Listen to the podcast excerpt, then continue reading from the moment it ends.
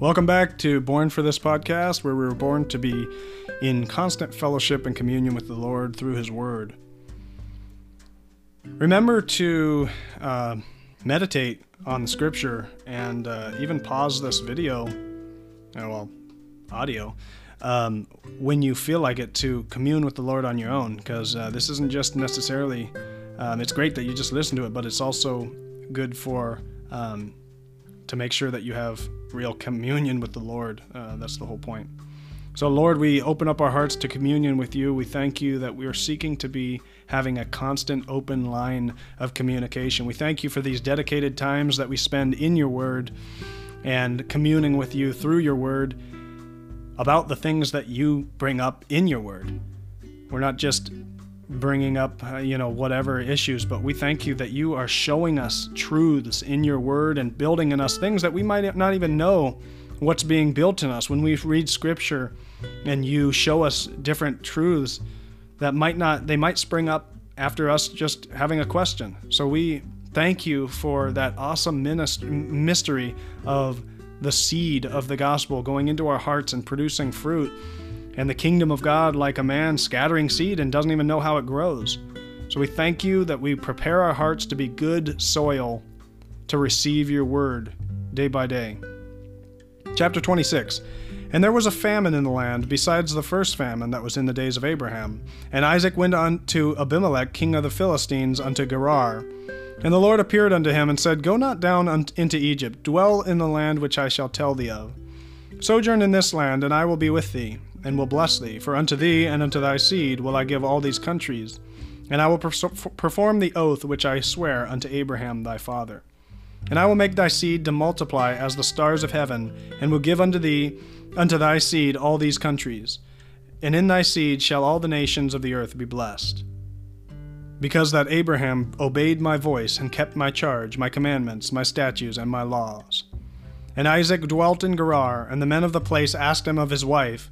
And he said, She is my sister, for he feared to say, She is my wife, lest, said he, the men of the place should kill me for Rebekah, because she was fair to look upon. And it came to pass when he had been there a long time that Abimelech king of the Philistines looked out at a window and saw, and behold, Isaac was sporting with Rebekah his wife. And Abimelech called Isaac and said, Behold, of a surety she is thy wife. And how saidst thou, She is my sister? And Isaac said unto him, Because I said, Lest I die for her. And Abimelech said, What is this thou hast done unto us? One of the people might lightly have lain with thy wife, and thou shalt, shouldest have brought guiltiness upon us. And Abimelech charged all his people, saying, He that toucheth this man or his wife shall surely be put to death. Then Isaac sowed in that land, and received in the same year an hundredfold, and the Lord blessed him. And the man waxed great, and he and went forward, and grew until he became very great. For he had possession of flocks, and possession of herds, and great store of servants, and the Philistines envied him. For all the wells which his father's servants had digged in the days of Abraham his father, the Philistines had stopped them, and filled them with earth. And Abimelech said unto Isaac, Go from us, for thou art much mightier than we. And Isaac departed thence, and pitched his tent in the valley of Gerar, and dwelt there. And Isaac digged again the, the, wells of water which they had digged in the days of Abraham his, father, for the Philistines had stopped them after the death of Abraham. And he called their names after the names by which his father had called them. And Isaac's servants digged in the valley, and found there a well of springing water.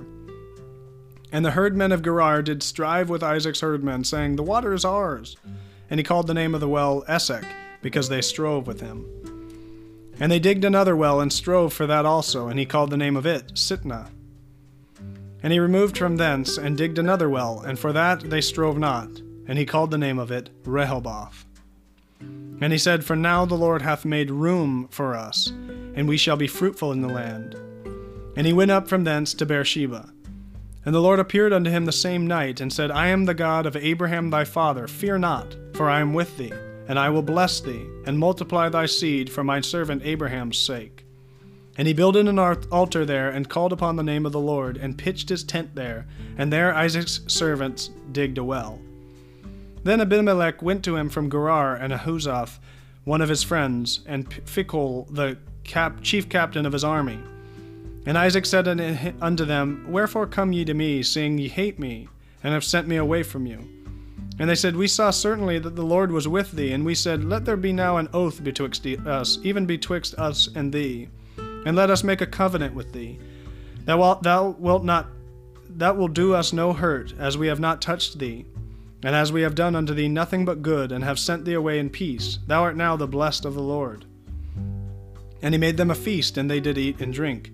And they rose up between betimes in the morning, and sware one to another, and Isaac sent them away, and they departed from him in peace. And it came to pass in the same day that Isaac's servants came and told him concerning the well which they had digged, and said unto him, We have found water. And he called it Sheba. Therefore the name of the city is Beersheba unto this day. And Esau was forty years old when he took to wife Judith, the daughter of Ber- Beeri, the Hittite, and Bashemath, the daughter of Elon the Hittite, which were a grief of mind unto Isaac and to Rebekah.